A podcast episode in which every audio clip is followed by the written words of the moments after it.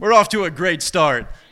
During a time like we just had, it's easy to immediately go into resting, right?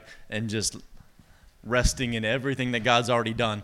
That is a great thing to do, but you're not going to do it yet. You can rest in all of the goodness of the Lord later on today, after we're done with this message today, because there is something really important about what just happened. We just saw redemption manifesting absolutely in this room. This is what this is what it looks like the this is what it looks like for the Holy Spirit to be doing a work in families and in the hearts of people coming out of generational curses and damage and and uh, demonization everything everything God is redeeming all of that stuff and it happened right here this morning. Did y'all see that?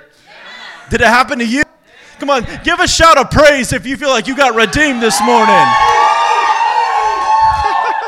hey, last week, last week, the pastors preached a message called The Heat of Battle. Praise is a weapon.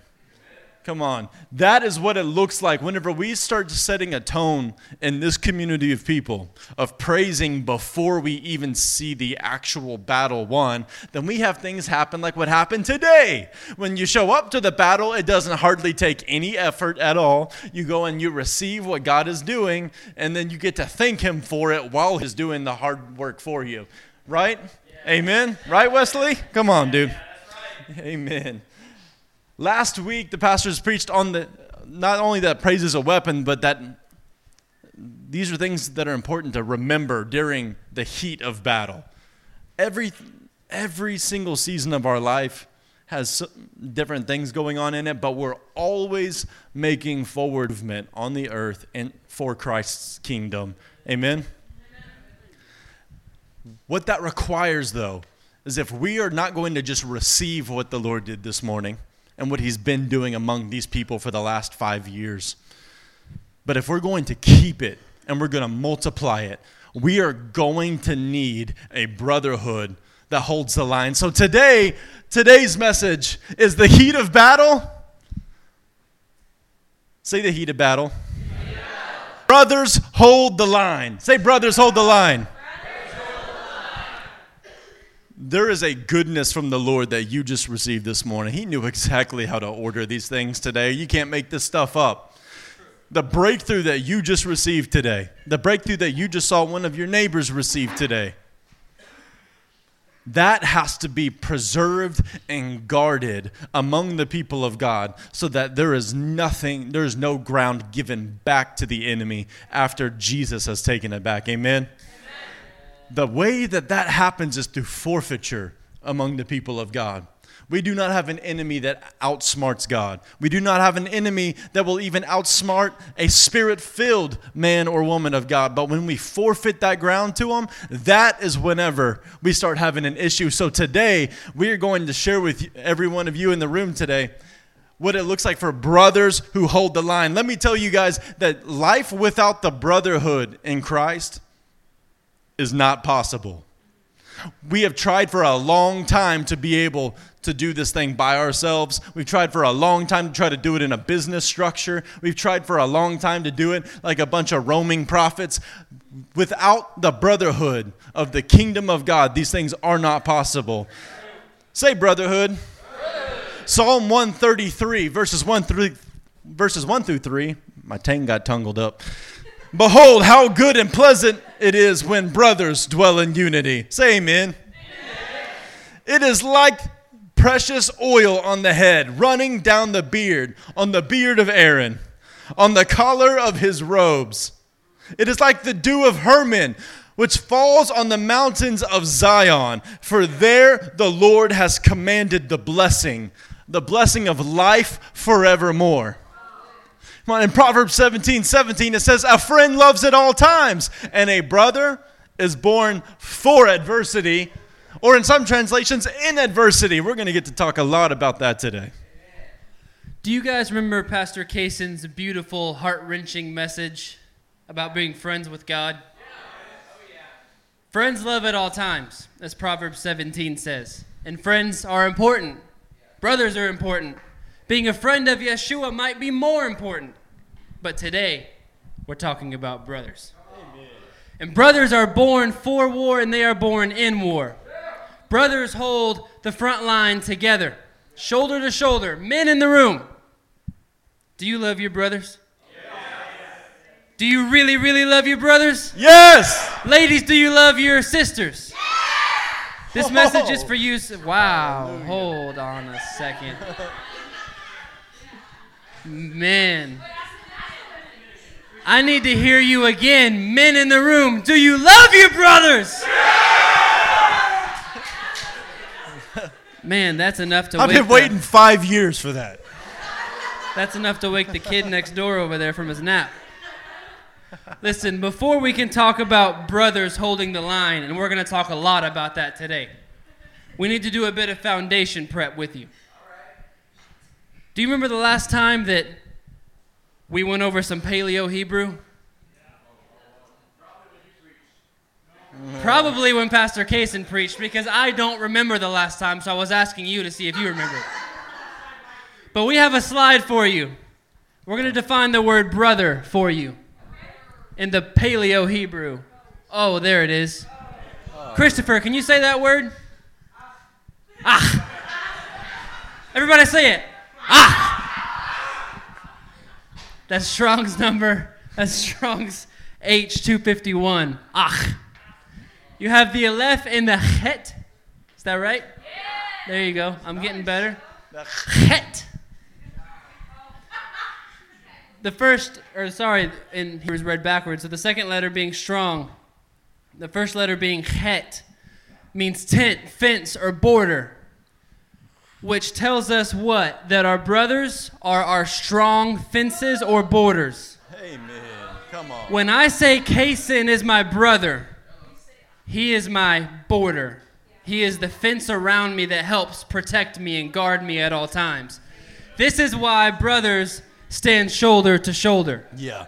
If a brother is a strong fence or a strong border, one that guards, then genuine brotherhood comes from uh, genuine brotherhood produces a strong house. And a strong house creates a strong defense. Now, whenever I say house, do not think about the structural nature of this house. Think about the house of Remnant Church. Think about the house being the people that make up this home right here in this room. If a genuine brotherhood creates a strong house, a strong home, a strong community of people, then that creates a strong defense. telling you, there is no inanimate object on this earth that will defend you greater than a genuine brotherhood. Therefore, to have a strong defense against all types of attacks, we in our here this home this house this family we must be strong we when we are brothers together holding the line will be the very force that holds off many enemies and even discourages many types of attacks before they ever even happen can you imagine that there is a warfare going on in a realm that you cannot see with your physical eyes and that there are missiles there are attacks that are that are defended that you don't even feel, see, or experience because you have someone who is in intercession for you daily. Someone who hears from a distance the sounds of shots being fired and they go and they intercept it before it ever even gets to you so you don't feel it. This is what a genuine brotherhood does. Your brothers are the border around you that keep you within the right battlefield. They also act as a shield around you and a strong border to help watch your six. You know what your six is? To help watch your back and protect your blind sides. Together, say together, Together. you make one big border that holds the battle line in the face of adversity. Abel was Cain's brother. But it, as Pastor Devin preached a few weeks ago, Cain got frustrated with him and killed him, although he was never, say never, the enemy. Seth, on the other hand, refused to bend, and he held the line. Even when brothers before him did not hold the line, it takes one man of God to step up for his family, to step up for his friends, and begin to show what it looks like to hold the line, and it changes the entire course of generations. In the heat of battle, your brother is not your enemy. He stands on the front lines with you. Say, hold the line. Hold the line, married folks in here. When you are fighting with your spouse, What? because that never happens. When you are fighting with your spouse and you're fighting for shalom within your home, are you each other's enemy? No. No. You are working together to fight against the enemy and establish your shalom. If this is true for a husband and a wife, then why would it be different for brothers in this room? It's not. It's not different for brothers. You are not each other's enemy, you are each other's borders. You are fighting alongside your brother to keep them within their boundaries, within their shalom. A great example of this is the story of Jonathan and David. And to spare you more than half of 1 Samuel, I won't read you the entire book. I know it's disappointing. But I will read to you the very beginning of 2 Samuel, where David sums up his relationship with Jonathan after Jonathan and his father Saul had been killed. 2 Samuel 1 25 through 26 says, How the mighty have fallen in the midst of battle. Jonathan lays slain on your high places. I am distressed for you, my brother Jonathan. Very pleasant you have been to me.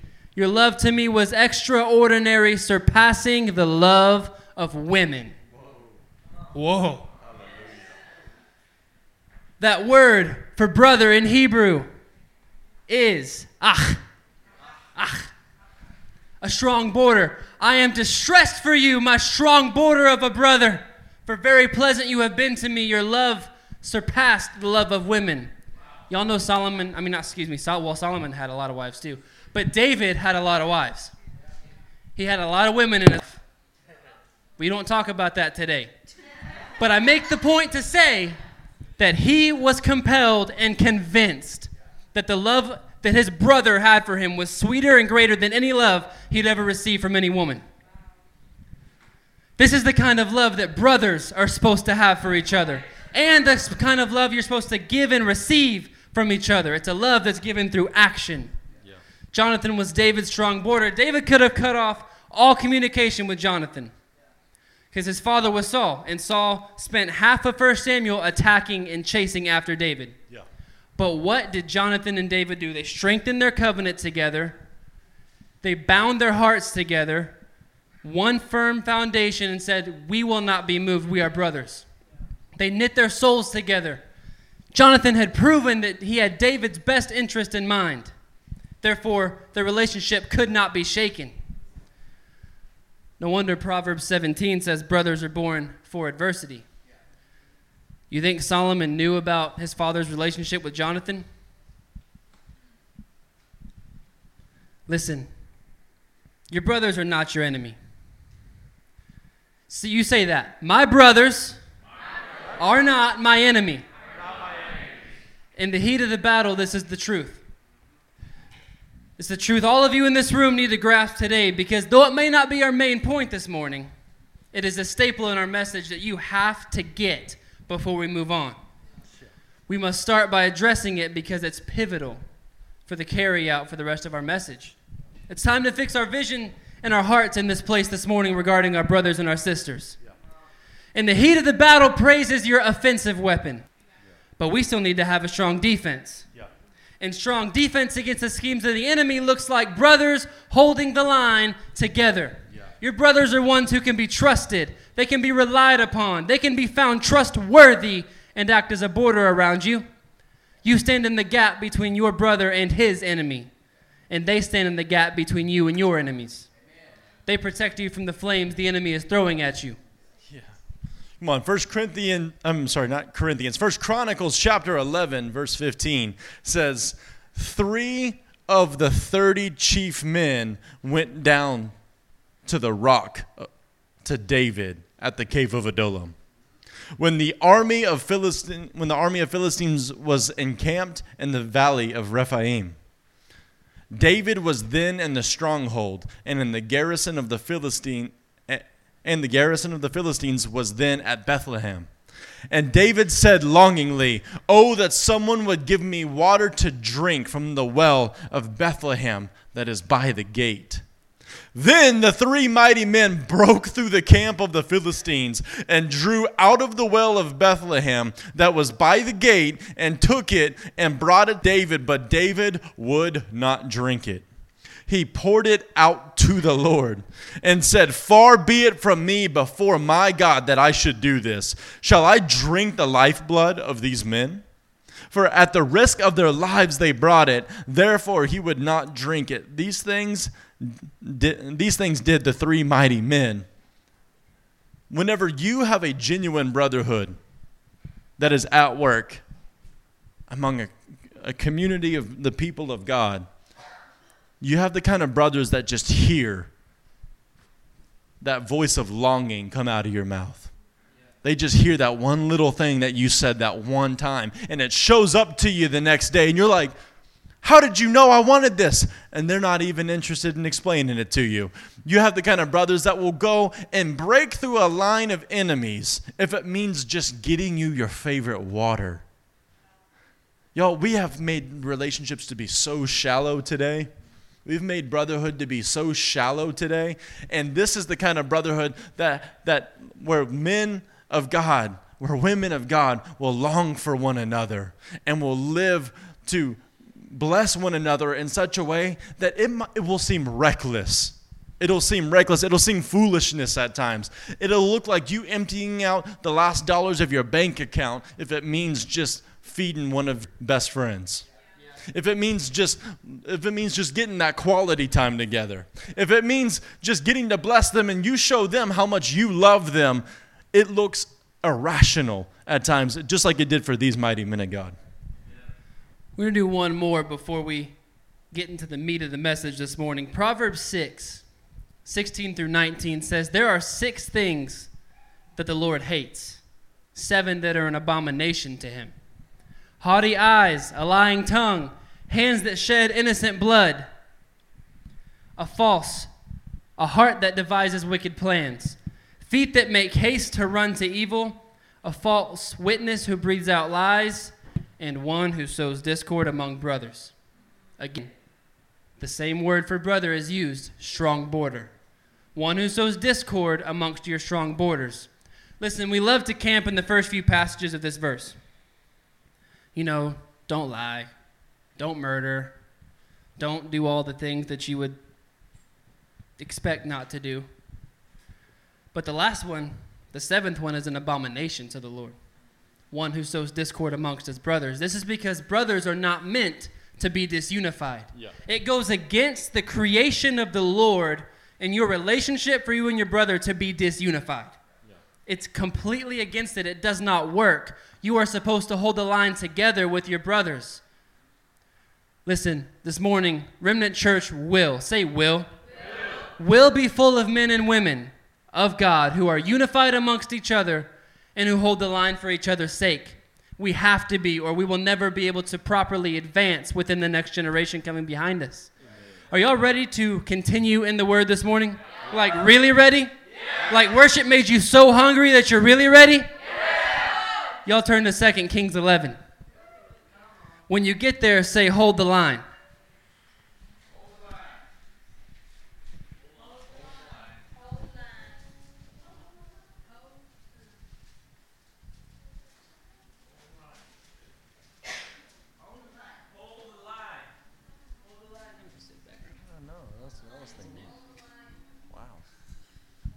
We're so artistic. That's a sick background we have up there. I like it. Anyways, Second King 11, are you there? Yeah. Starting in verse 1. Now, when Athaliah, the mother of Ahaziah, saw that her son was dead, she arose and destroyed all the royal family. But Jehosheba, the daughter of King Joram, sister of Ahaziah took Joash, the son of Ahaziah, and stole him away from among the king's sons who were being put to death. Wow. And she put him and his nurse in a bedroom. Thus they hid from Athaliah so that she was not, so that he was not put to death, and he remained with her six years, hidden in the house of the Lord. while Athaliah reigned over the land. Listen, we're going to be pulling everywhere from the word today. But for context sake, let me give you just a few points here that will help you understand as we move on. Hold that line, boy. Listen. Listen, Athaliah is Jezebel's daughter. If that paints a picture for you. So it should not surprise you to read that she's after the blood of the royal family. She's following well in the footsteps of her mother. It is during this time in 2 Kings 11 that she is currently the reigning queen over Judah. Ahaziah, her son, was previously on the throne before he was killed. And after he died, she went and killed off all the rest of the royal family so she could usurp the throne and take over reign. Similar to the story of Moses, the rightful king of Judah, being Joash, as a baby, was taken from the royal family and hidden off to the side for protection to keep safe until the time it was deemed he become king. Yeah.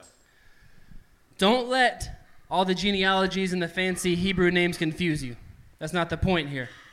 The point is that Joash is the rightful king of Judah, and Athaliah killed all of his siblings and all of his family's offspring so she could take the throne, yet Joash was hidden. Picking up in verse 4. Verse 4 says, But in the seventh year of Athaliah's reign, Jehoiada, say Jehoiada. Jehoiada. Sent and brought the captains of the Carites and of the guards, and had them come to him in the house of the Lord. And he made a covenant with them and put them under oath in the house of the Lord and then he showed them the king's son. Remember, no one knows that Joash is alive. He calls in the guards, says, Listen, we have a deal here. We're making an oath right now. We're making a covenant. We're on the same page. Okay. Number one, protect at all costs. He brings the king out. Can you imagine the guards like, dude, I thought everyone was dead.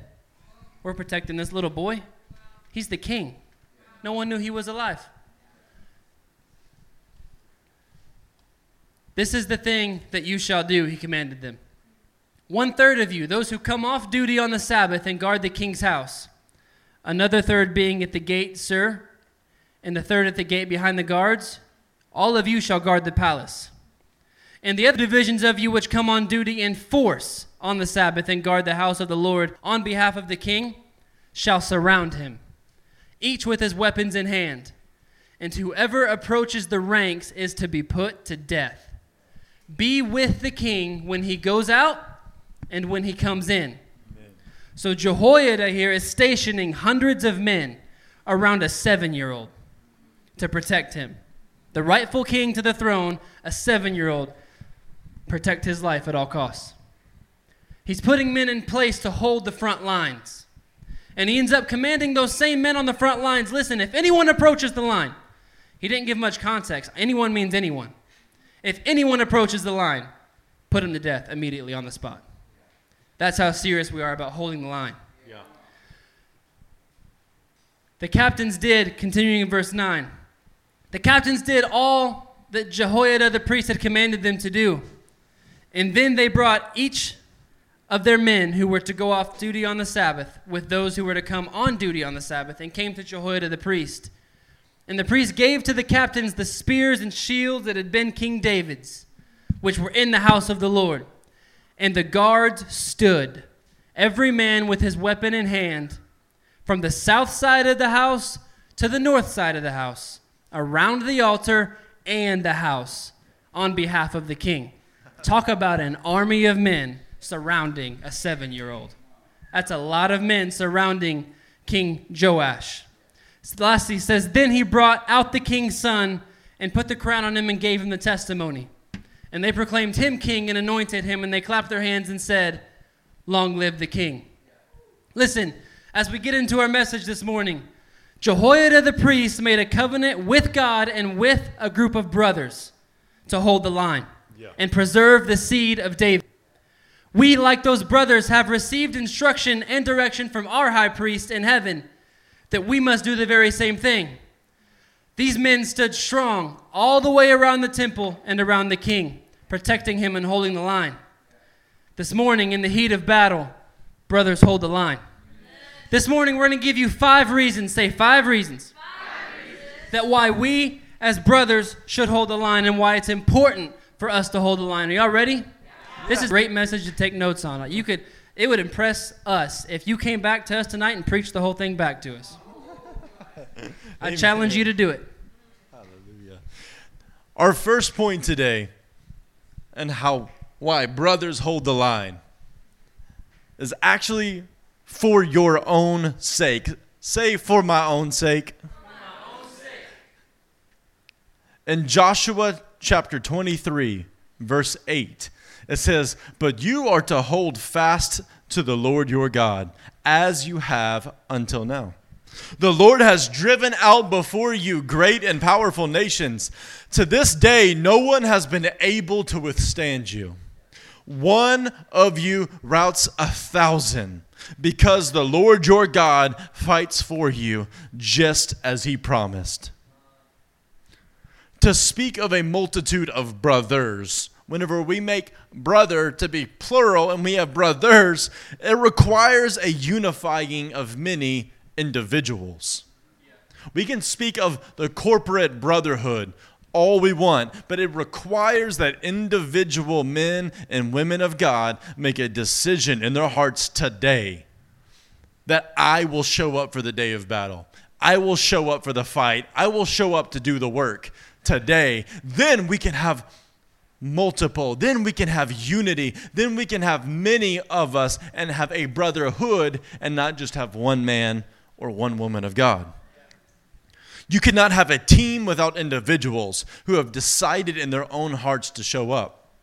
In Joshua's day, there was a vast army, but these men, a new generation that was full of faith, just like you decided in their own hearts to bind themselves to one another for the purpose of seeing the promises of God established on the earth. God had made promises to Israel that they would inherit a land. They had made promises to the fathers who had come out of Egypt that their generations would inherit a land called Canaan, a land flowing with milk and honey, a good land for them that will be theirs forever and ever and ever but there is no way to accomplish it as an individual man. There is no way to accomplish it whenever you're being flaky in relationships. There's no way to accomplish inheriting the promise that God has for your family trying to do it by yourself. Ecclesiastes chapter 4, verse 9 says, Two are better than one because they have a good return for their labor. For if either of them falls, the other one will lift up his companion. But woe to the one who falls when there is not another there to lift him up. Furthermore, if two lie down together, they keep warm, but how can one be warm alone? And if one can overpower him who is alone, two can resist him. A cord of three strands is not quickly torn apart men of God in this room, do you have do we have two? Do we have even two in this room who will decide for themselves this day that no matter the cost, they will leave their that they will not leave their brother next to them to fight on their own? Come on, do we have even two in this room? We must have men right here in this room. You decide in your heart. Stop assuming that you're a part of the corporate work whenever you haven't made a decision in your own heart today to be a participant in it. You must show up in and of yourself, and then we will have a plurality of us who fight together.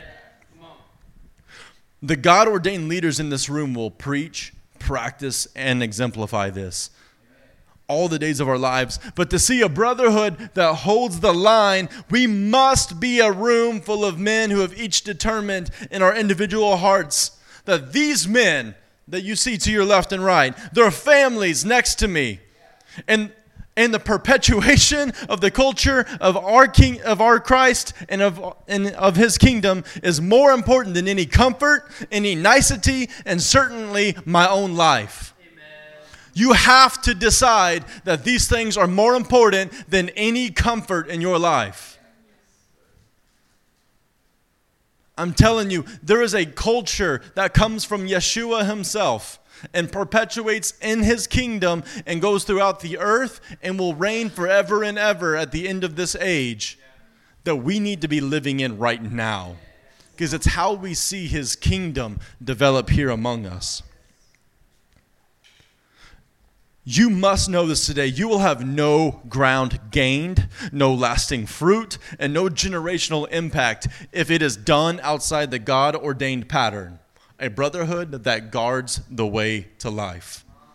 Ecclesiastes says it without one another, we are hopeless, vulnerable, prone to death, and even a threat to the accomplishment of the will of God in the land where you have been planted. I, people say, oh, well, you, nobody can stop God and his plans. Sure, you can. Sure, you can. Will he win and reign? Has he already won the whole war? Absolutely. Can you inhibit progress in the land around you by continuing to teach other people by your words and by your actions an individual kind of Christianity? Yes, you can. You can inhibit the development of the kingdom right here in this land around you. People do it professionally and make six digits doing it every day. As long as you just show up, put your money in the bucket, and listen to a good word, then we'll all be Christians together. It's not brotherhood. Tell you, Pastor Landon just read out of uh, read our central passage for the day. A Carite was originally a mercenary soldier. They were literally there because David was paying them to be there. But look at who was still standing there whenever everything hits the fan, and now the entire royal family is getting killed. You got Levites and men who were once hired hands working together saying, I would rather die than see the last of the Davidic line killed off. I will die long before this little boy dies. Because this and this is the hope of the perpetuation of the culture of the kingdom of Israel. Because that witch who is on the throne in this kingdom right now is not does not represent who we are. And if we're going to see something different happen, we're going we're going to have to stand and hold the line together. This is the first reality, reality today. We must be a brotherhood that holds the line. For without this, we as individual men and women of God will never see the fruit of God's seed multiplied in each of our own lives. So this leaves no room for selfish thought. Say no room. No room. Your best route to success is just as our Christ portrayed. It was described of him in Philippians chapter 2. So, if there is any encouragement in Christ, any comfort from love, any participation in the Spirit, any affection and sympathy, complete my job, says the apostle, by being of the same mind, having the same love, being in full accord and of one mind. Do nothing from selfish ambition or conceit, but in humility count others more significant than yourselves. Let each of you look not only to his own interest, but also to the interests of others. So we prophesy this over you today, over you, over you, over you. This will be a house of men where one routs a thousand soldiers. Joe Gizzy will stand up and a thousand enemies will flee before him because he decided to stand up. But whenever Joe Gizzy and Wesley stand up together, when Avery stands with them, when Morgan, when John, when every single one of us stand together and hold the line, then there is not an enemy from hell that stands a chance. There is not an enemy on this earth that stands a chance. Because in Deuteronomy chapter 28, verse 9, it says, The Lord will establish you as a holy people to himself, as he swore to you, if you keep the commandments of the Lord your God and walk in his ways. So all the people of the earth will see that you are called by the name of the Lord, and they will be afraid of you. I'm telling you, they will be afraid of you. The Lord will make you abound in prosperity in the offspring of your body and in the offspring of your beast and in the produce of your ground and the land which the Lord swore to your fathers to give to you. Come on, for you to receive the benefits, the abundance, the blessings, and the victory of the kingdom, you must be a brother who shows up to hold the line with the other brothers. Amen? Listen, the brotherhood of God starts with an individual committing his life to the brother next to him, linking arms on the line. The brotherhood continues and the brotherhood grows as many come, brothers come together for the sake of each other. Our second point this morning hold the line for the sake of the brothers. Amen. Say, for the sake of the brothers. The of the brothers. Hebrews 10 23 through 25 says, Let us hold unswervingly to the hope that we profess, for he who promised is faithful. And let us consider how we may spur one another on toward love and good deeds, not giving up meeting together, as some are in the habit of doing, but encouraging one another, and all the more as you see the day approaching. Man, Hebrews was written a long time ago.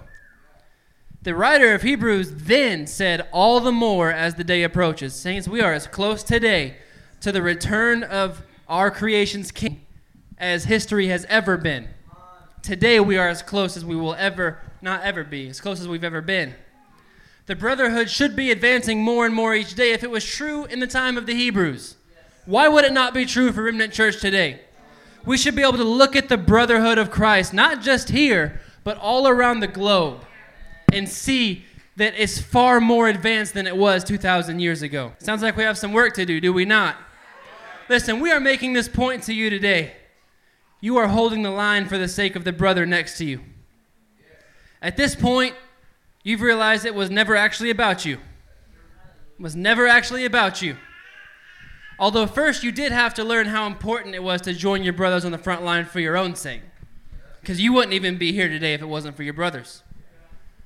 But now that you've moved past that, you're realizing it's actually about each other.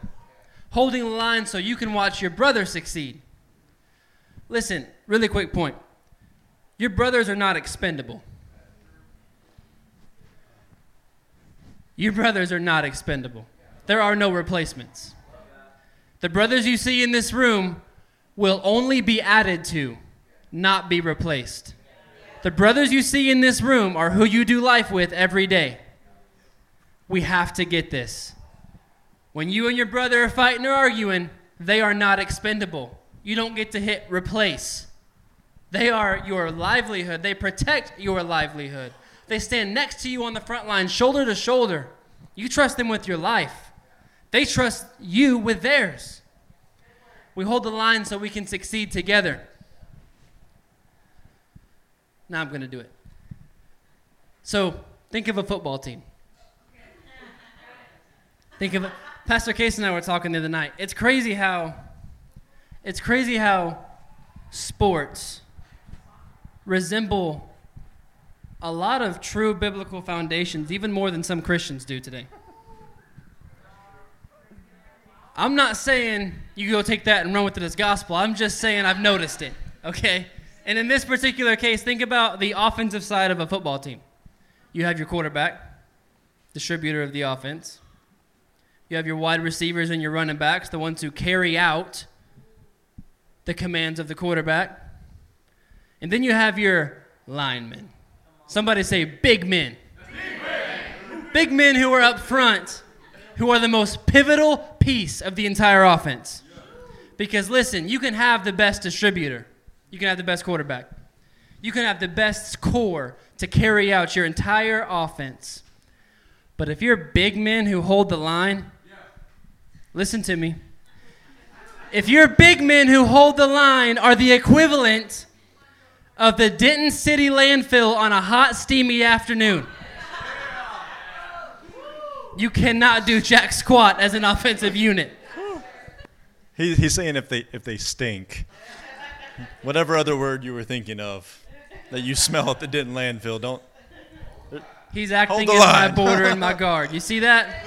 Listen, in football, linemen guard a man who's trying to decide where to put a football. Yeah. In the kingdom, we hold the line and we guard each other's livelihood. Yeah. We preserve generations. We preserve the seed of the testimony. We preserve the culture and the perpetuation of the kingdom to come, not a football. Amen. How much more important is it for us today? Practically, holding the line for your brothers looks just like Hebrews describes it spurring one another on toward love and good deeds, not giving up meeting together. Brothers hang out with each other. Sisters hang out with each other. Encourage one another more and more every day. 1 Thessalonians 5 14 through 15 says, We urge you, brothers, admonish the idle, encourage the faint hearted, help the weak, be patient with all of them. See that no one repays evil for evil, but always seek to do good to one another and to everyone. Come on. Listen, go ahead. That means that whenever you have a brother that's holding the line with you and for you some days, whenever you're not as strong as you should be, you can't get mad and think of your brother as the enemy. He's holding you up whenever you're dropping your part in the line. Have you ever felt like you've been the one that's not holding the line that day? Have you ever felt like somebody else has had to step in and carry your weight for you? So don't be discouraged whenever a brother calls you out. Like, don't be falling asleep on the couch back there. Or don't sleep through a time whenever all of the men in your house are meeting together. Or don't be weak and compromised in your ego whenever a brother corrects you. See, we don't get offended as men of God whenever people say these things to us. Whenever foolish speech comes out, we don't get offended. We say, holding the line for me. I was dropping the ball today. Thank you, brother. I'm not going to go cry about it. I'm going to say thank you and step up and hold the line with you. Listen, some of you in this place just need to serve your brothers. Yeah. And that'll cure the majority of your problems. Just serve your brothers. Put them first for once. Encourage them. Yeah. Love on them. Admonish them. Correct them when needed. Put them first. Be patient with them. Some of Yeah. you need patience in this place. Be patient with them. It's what Yeshua did with his brothers. Scripture says that he came to serve and lay his life down. Pastor Cason just made the point how many times have we personally dropped the line and our brothers had to hold it up for us? Why do we get frustrated when our brothers drop the line? How many times have we been in that spot? Stop getting frustrated with each other. You're not each other's enemy. Yeah. You are your brother on your left and your right is the only reason you can win. The only reason that you have a chance is because you have brothers standing next to you to encourage you. Listen, in a spiritual sense, holding the line for the sake of your brothers looks like spiritual warfare. Psalm 122 says, Pray for the peace of Jerusalem. May they be secure who love you. Peace be within your walls and security within your towers. For my brothers and companions' sake, I will say, Peace be within you. For my brothers and companions' sake, I will take my stand and I will say, Peace be within you. We are speaking life over them. We are speaking shalom over them. Listen, we speak to things as, that are not as though they are until they become our reality. Right? Interceding on behalf of your brothers. Prophetically speaking life over them when you do not see it in front of them. I don't care if they're acting like the devil that day. They are a born again son and daughter of the living God, and they are your brother. You are intercepting the attacks of the enemy towards them and over them. That's what intercession is. You are cutting the line and saying, Listen, no, you do not have my brother today. You, this attitude you're walking in, cut it out. It's not godly. We're holding the line together in this place. Yeah. Listen, when you partner prayer with faith or trust grounded obedience, you will become men who hold the line for your brother's sake. We're building on this, if you notice, we're giving you five points. This is only point number two. We're building on this because without holding the line for your own sake, you'll never grow in holding the line for your brother's sake. And if we can't learn to line, hold the line for our brother's sake, then we'll never be able to hold the line for the brothers coming after us. Yeah. That makes us ready for point three, and that's we hold the line for the sake of the generations.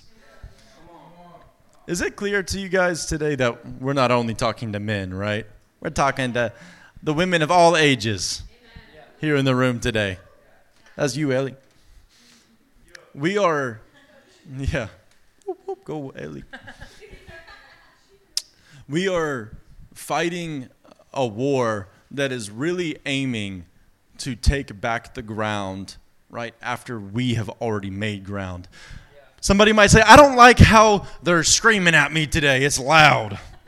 Or, I don't like how intense they are about this. If you knew what it was like to, for your life's passion to go with where you don't even not only do you not need to you don't even want to get paid for it you just want to spend the rest of your life seeing families redeemed seeing people go out of darkness into glorious light when that's what the passion of your life is and then you see somebody after they have tasted of the goodness of god get overtaken again in darkness I'm telling you, you will have the intensity that we have. There is nothing that is as infuriating. There is nothing that will make a righteous hate and anger come out of me more than against the enemies that will drag my brothers and sisters back into darkness. I'm telling you, this intensity is here because there is a work happening where just like the Lord was prophesying over your family earlier. You've been standing in the middle of a field unguarded, sleepless at night, unable to defend yourselves, worrying if you're going to make it another day. But whenever we do this together, then we can sleep at night. Then we can gain ground and not be worried about losing it anymore. Come on, this is what we've been missing in church our entire lives. Is every time we gain ground, it gets forfeited back to the enemy again because there was no one on third watch while we were sleeping. There was no one praying for you whenever you finally made ground. This is what we have here in this community. Amen. We are doing this not just for the grown adult men and women in this church, we're doing it for our children. We're doing it for the generations to come, those who are already sitting in this room today, and those who are in the womb right now, and then those who will come into the womb in the years to come. We do it for these things. You have to know that none of these promises will be accomplished in your own life if you are not a brother who holds the line with other brothers. And you have to know that it's not about you and that you are doing it for your brothers. But you know what's, if, if I ask Pastor Devin, if it comes down to guarding you in your life, what is the most important treasure in your life that you would ask me to guard? He would immediately say Jamie and Zion and Zadok. Immediately. The, gen- the one who procreates generations and the w- generations to come. His beloved wife and his sons and daughters, possibly to come. Who knows?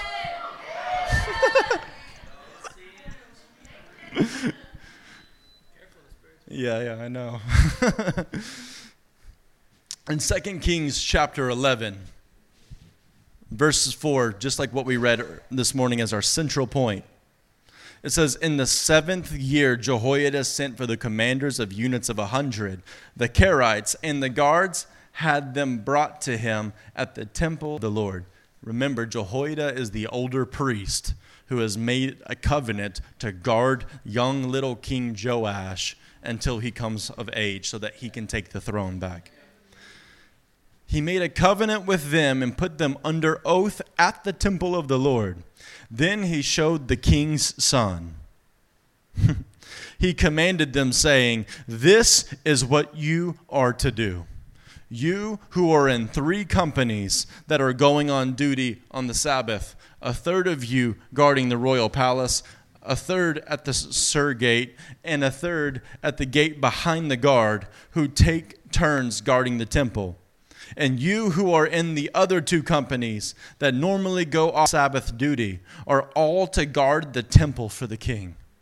Station yourselves around the king, each one of you with a weapon in hand. It is no light work being a soldier that never goes off guard, who always has a weapon in hand and is always prepared to guard a brother, his family, and his offspring so that you can see the culture of the kingdom continue on this earth.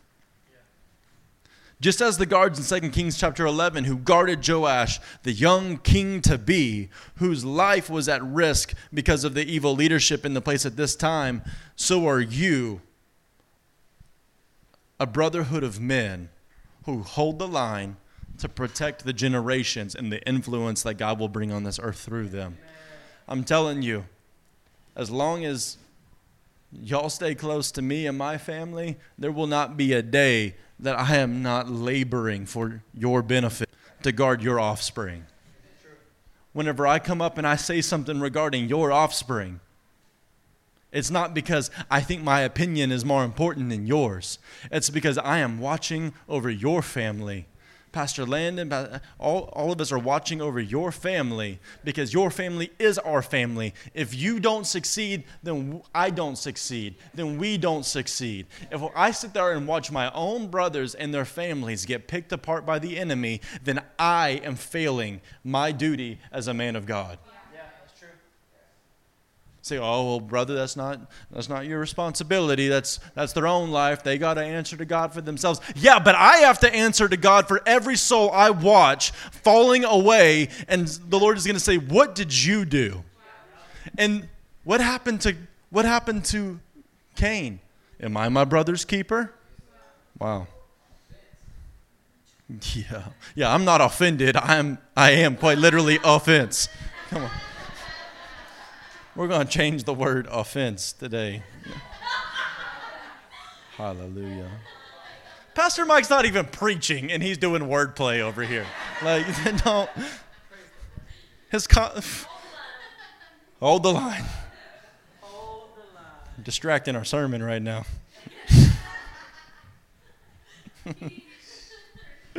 it's so fun not having to put on a show for people on Sunday. We can just literally be a family in a room. If Israel was going to have hope for the Davidic king to continue on the throne, whose heart was not compromised, Joash being a little king whose heart was not compromised, if they wanted to see that, they would have to work together to hold the line and guard the way for the young one who would later reign. There are things that we will see in our generation, and the generation before me, and my generation as well.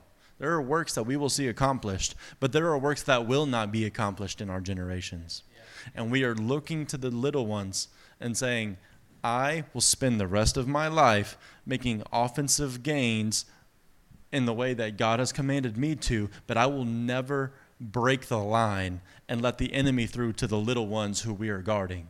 We are standing between the enemies ahead and the little ones behind. And how comforting is it to know that you, Morgan, that you, Avery, do not have to only think about your own kids and worry that no one else in your kid, no one else in your life loves your kids like you do. You have a whole room full of men who love your kids like you do, who would rather see them own, would rather die themselves than see one of your children harmed. I'm telling you, this kind of love hardly exists on this planet today. And we're restoring it. In Deuteronomy chapter 11, verse 18, it says, You shall therefore impress these words of mine on your heart and on your soul, and you shall bind them as a sign on your hand, and they shall be as frontals on your forehead. You shall teach them to your sons, the generations talking of them when you sit in your house and when you walk along the road and when you lie down and when you rise up. You shall write them on the doorpost of your house and on your gates, so that your days and the days of your sons may be multiplied on the land which the Lord swore to your fathers to give them, as long as the heavens remain above the earth. For if you are careful to keep all the commandments which I am commanding you to do, to love the Lord your God and to walk in all of his ways and hold fast to him, then the Lord will drive out these nations before you and will dispossess nations greater and mightier than you. The days of our sons are multiplied when we defend them together. A true brother does not need to have his name on another young man or another young woman to be compelled by the Holy Spirit to guard, protect, and, pro- and propel that little one into the life that God intended for them. I don't need uh, your children I, to love them the way that I do. I don't need them to carry my name. It does not have to benefit my particular f- family line and my name. The name of Christ and of his and his kingdom is benefited whenever you and I guard one another's generations even to the death.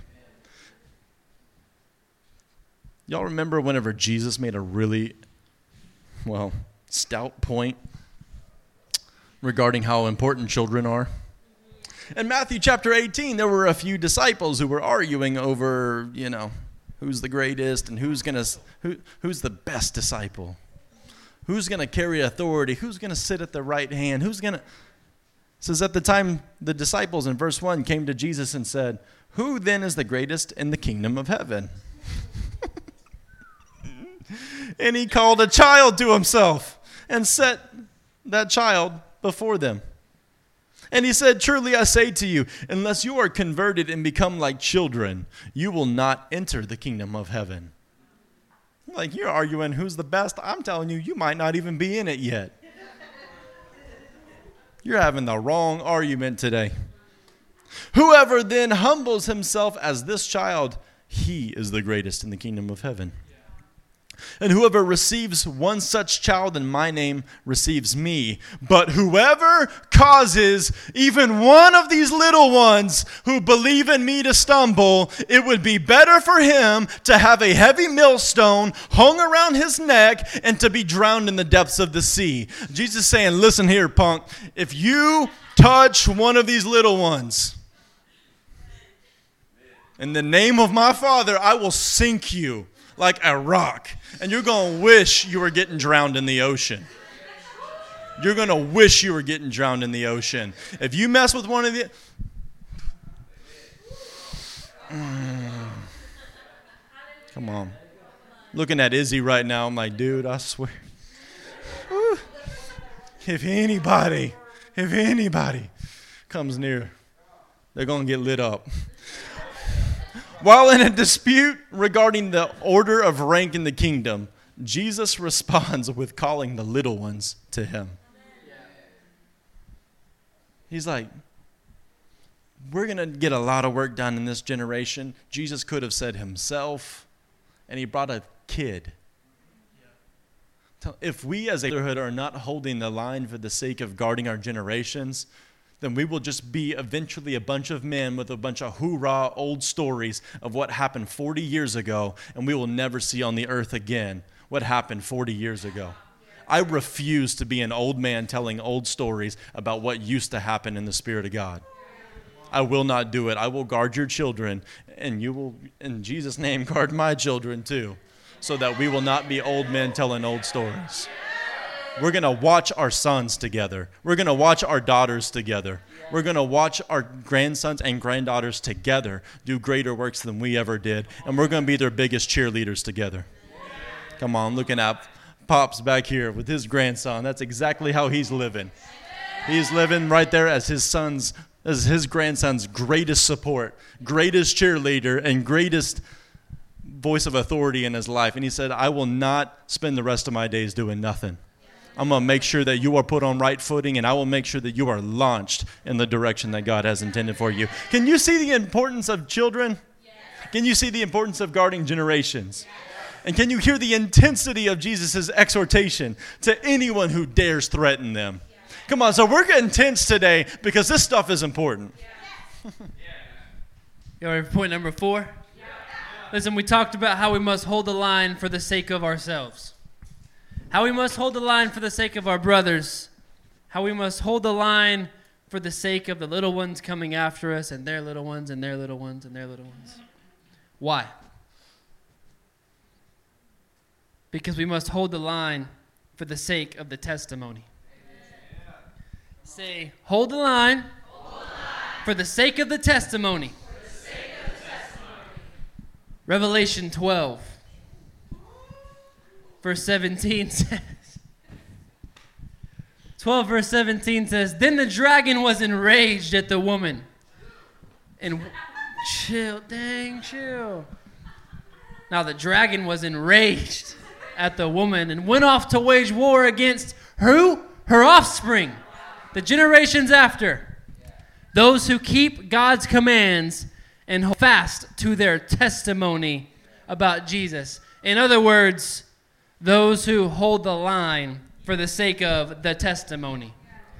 Holding the line for ourselves, our brothers, and the ones to follow us won't be worth much if we don't hold the line for the sake of the one who's worth the most, the one who's worthy of everything, the one who we are holding the line for ultimately. When we as brothers do not love our lives so much as to shrink from death, then we can properly, then we can properly hold the line for the sake of the testimony. Listen, we hold the line for the ones yet to be impacted by your testimony of who Yeshua is. That's what you do. You hold the line for the ones you meet on a Sunday afternoon at the square. You hold the line for the just one more soul, Lord, prayers. Wesley, you hold the line for the sake of your family. Dylan TKL, you hold the line for the sake of your family. Men in this room, ladies in this room, Allie, you hold the line for the sake of your family. We do not bend when it comes to defending the testimony in the face of war. In the midst of war, when it's at its toughest, when the battle is at its peak, we do not bend. Why? Because not only do the generations need to know what you are doing and what you're holding the line for, they have to you have to have something to give the generations to follow you. You have to give the testimony to them so that they can even start walking how you're walking. A great example of this is found in Acts chapter 4. Go ahead and turn there.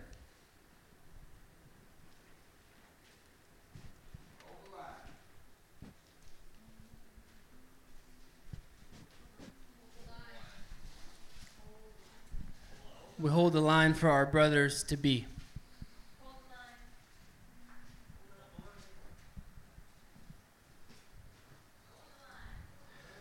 Find verse 5.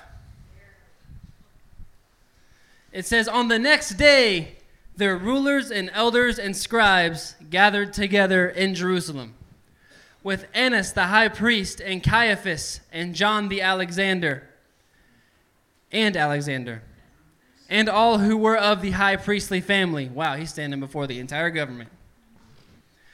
And when they had set them, Peter and John, in their midst, they inquired, By what power or by what name do you do what you do? Then Peter, filled with the Holy Spirit, said to them, Rulers of the people, listen here. If we are being examined today, concerning a good deed done to a crippled man. By what means this man has been healed, let it be known to all of you and all the people of Israel that by the name of Je- Jesus Christ of Nazareth, whom you crucified, whom God raised from the dead, by this man, by him, this man is standing before you well. So, what are we seeing? We're seeing Peter and John being questioned in, in the midst of a great council because they shared their testimony with someone. They held the line, shared their testimony with a brother, and he got healed just like that. Well, that, that's freaky. So we're going to bring you before the entire council. Didn't Jesus promise this would happen? Verse 11 says, This Jesus is the stone that was rejected by you, the builders, which has become the cornerstone. Peter's a one bad dude, man. He's one bad dude looking in front of all the government officials and saying, You did this, you did this, you did this, yeah. but my God, my God, my Jesus. That's my God. And there is no salvation in no one else, for there is no other name under heaven given among men by which we must be saved. Now, when they saw the boldness, when they saw how strong they were holding the line, and perceived they were uneducated common men, they were astonished and they recognized that they had been with Jesus. But seeing them who was healed standing beside them, they had nothing to say in opposition.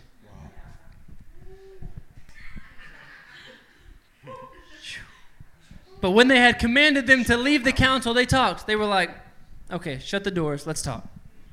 What shall we do with these guys? There's nothing against them that we can prove for that a notable sign has been performed through them is evident to all the inhabitants of Jerusalem, and we cannot deny it. But in order that it may spread no further, we just have to tell them not to speak in Jesus' name anymore. So they called and charged them not to speak or teach in the name of Jesus at all, because that's going to fix it. But Peter and John answered, Whether it is right in the sight of my God to listen to you rather than him, you be the judge. You be the judge. For we cannot speak, but we for we cannot but speak of what we haven't seen. And we hold the line for the testimony.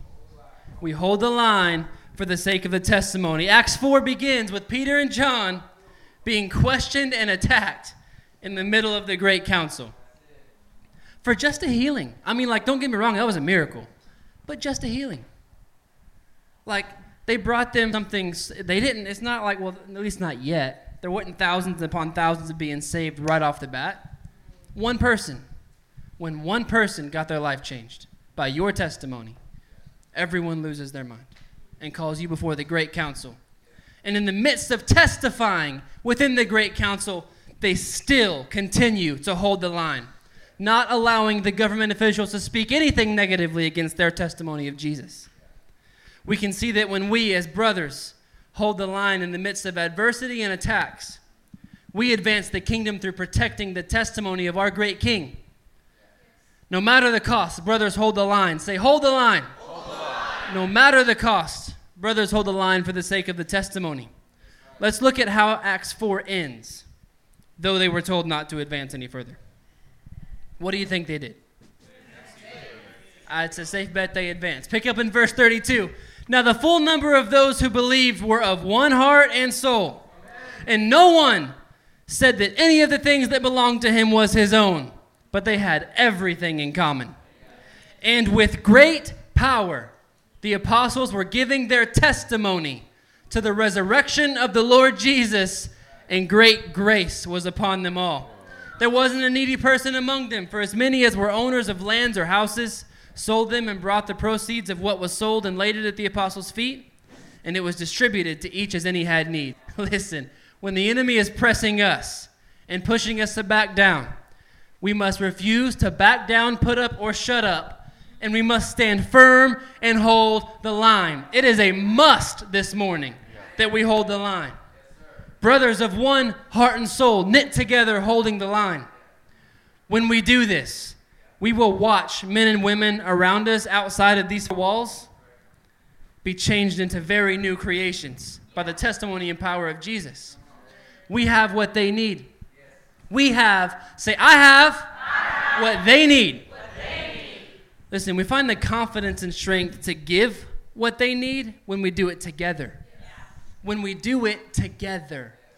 And I mean that when you do something like evangelism together with a brother, it's not as hard all of a sudden to go home by yourself and minister to your parents.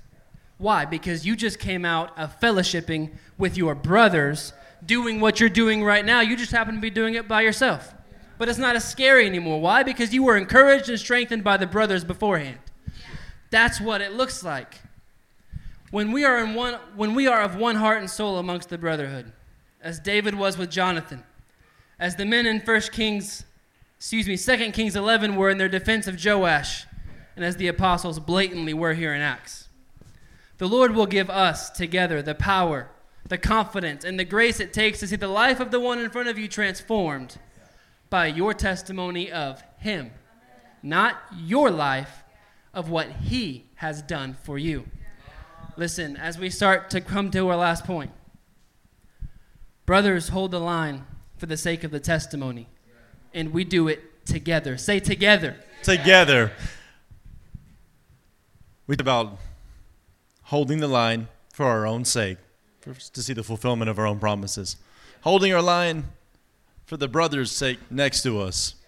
Holding the line for the generations that come after. And then holding the line for the testimony. If we're holding the line for the preservation of the generations, then it's the testimony that creates more generations. And in an age where we are greatly lacking holy masculinity, we're speaking to both men and women today, but we're especially speaking to men today. We're going to have to have a generation of men who say, Enough with it. I'm going to take hold of my testimonies and hold the line. We're, we're, there, we need a real class of men who will take hold of what creates generations and act like a man. That means not getting your little heart messed up when somebody corrects you. That means not getting your little ego messed up whenever somebody says, hey, you should think about doing this differently. That means that maybe consider that what the world is missing so much of right now is a real man of God to stand up and to be holy and to be masculine in the way that God has ordained that to be at the same time. We need it desperately. All of these things, all of these things point to our fifth point today. And that's we hold the line to perpetuate the culture of the kingdom whenever you guard, whenever you see your promises fulfilled, it perpetuates the culture of Christ's kingdom because he's fulfilling promises according to his good pleasure for your good pleasure. And then we're seeing the earth changed. Whenever you see your brother's lives benefited, especially at your own cost, inspired by the Holy Spirit, we see a perpetuation of the culture of Christ and of his kingdom whenever we have children guarded that are not defiled or carried away by enemies, but rather continue in greater measures what you gave to them, then we see the perpetuation of Christ and of his kingdom here on the earth. And whenever the testimony and the stories and the power of the authority of the word, the spoken word among God's people is guarded, is not defiled, and credit is not given anywhere, not to any man, not one man who writes a check, but credit is given to the Lord. Then we see a perpetuation of the culture of the kingdom. In 2 Timothy chapter 2 verse 15 Paul writes to Timothy and says, "So then brothers and sisters, stand firm and hold tightly to the traditions which you were taught, whether by word of mouth or by letter from us." Remnant Church, if we forfeit the way of life being developed among God's people in His kingdom, then we forfeit the perpetuation of the generations and the subsequent work. We will not actually see the work accomplished that's supposed to happen a hundred years from now if you believe in the Lord with all your heart that He saved you from your sin, but then you drop it on the culture of the kingdom. The culture of the kingdom is what creates generations. The culture of the kingdom is what guards generations. The culture of the kingdom is what actually was being put back on the throne whenever little Joash is being guarded. There was an Israelite on the throne. There was an Israelite on the throne. And it's not just about it being a woman. There were righteous women of God who held the line when the men weren't doing it. Lord Jesus, is happening all the time today, too. There was a woman of Israel on the throne who was massacring her own family, her own lines, if it meant her getting to have all the authority. It was not the culture of the kingdom be killing sons for your own benefit. It is not the culture of the kingdom to sacrifice your generations so that you can feel more important today. It is not the culture of the kingdom that was on the throne, but there was a culture that they knew was planted inside a seven year old boy. And there were a few hundred men who said, if that culture inside of him, if the love of Yahweh that David had, if there's even a tenth of it in this seven year old boy, I will die if it means guarding that. I'm telling you, a seven year old boy being a king and an heir to a throne doesn't look like much to live or die for. But whenever you know that there's a culture embedded in him that is not defiled from the rest of the world, then you know that in that little one holds the key to the next generation's salvation, and you will do anything for it. No man or woman in this room be mistaken today. The kingdom is not a belief, it is a way of life. Jesus said he is the way, the truth, and the life. He's the way in that his followers called his followers were called followers of the way. They were called the sect of the way. He effectively says, I am the halakha. I am how you walk it out. I am how, when you look at me, you see the kingdom. Yeah. That's what Jesus was saying. When you see how I live, you see the kingdom of my Father. And you see it manifesting on the earth. He says, I am the truth. In that, in a world that is forever warring over what truth is, he sums up all that all truth is found in him. The God man standing there living the way he was living. And that he's uh, the life. And that outside of him, outside of his culture being perpetuated on the earth, there is no life at all. It doesn't matter how much money you have, it doesn't matter how prosperous you are, Rome. It doesn't matter how prosperous you are. It doesn't matter how much money, opportunity, land of the free. It doesn't matter how free you are. If Christ is not in the center of it, you are a slave like everybody else and probably worse. Men fought and died holding the line so that this country, even, could be those who have Christ at the middle of it. And somewhere along the way, the culture of the kingdom dissipated. I'm telling you, we are a generation of men. We are generations, actually, of men here in this room today, all the way from Miles to Pops in this room today. We are generations of men who will hold the line and will see the culture of Christ and his kingdom flourish on the face of the earth. If we correctly determine today that the kingdom is that, it's a, it's a culture of Jesus, a way of life and not a belief, it's not a thought, it's not a feeling, or not a theology or a circumstance, then we must hold the line and guard that because Isaiah 9 prophesied the people who walk in darkness will see a great light. Those who live in a dark land, the light will shine on them. You shall multiply the nation. You shall increase their gladness. They will be glad in your presence, God, as the gladness of harvest, as men rejoice when they divide the spoil. For you, God, shall break the yoke of their burden and the staff on their shoulders, the rod of their oppressor, as at the battle of Midian. For every boot of the booted warrior in the battle tumult, cloak rolled in blood will be for burning, fuel for fire. For a child will be born to us, a son will be given to us, like little Joash, huh? And the government will rest on his shoulders.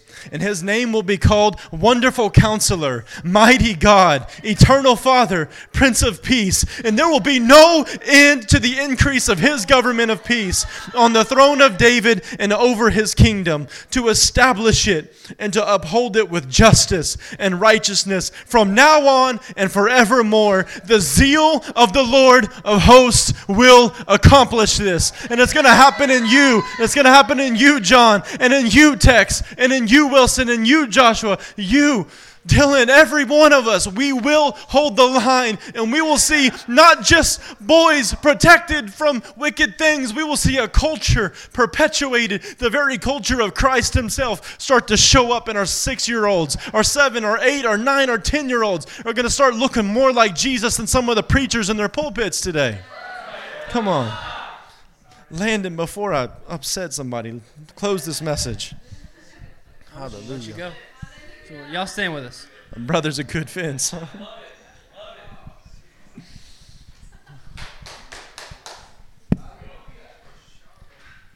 Listen, together in the heat of battle, we hold the line. We hold the line for our brothers because, well, we need them. We hold the line with our brothers because they need us. At the end of the day, we hold the line for those who will come behind us so they can live another day. The seed, the body of Christ here on earth, is preserved because we will hold the line. When we hold the line through genuine brotherhood, this culture of the kingdom will be perpetuated through all of creation. And we will finally see the return of our King and all of his glorious nature. Amen. Y'all lift your hands with me. Mighty God. Mighty God, we thank you, Lord, for our brothers and our sisters in this room. Lord, we thank you that we cannot do life without them. We thank you that everyone in this room is a blessing to the next. Lord, that all of our children to come are blessings, Father. Lord, we pray your blessings over this room tonight, Father. Lord, we pray that you would impact our hearts, Lord, that you would not let us so quickly forget the words you have spoken today or the things you have done in our hearts today, Lord, that you would mark us this day, Lord, as brothers who hold the line in the heat of the battle when nothing else is going right. We hold the line. In the face of adversity, we as brothers hold the line.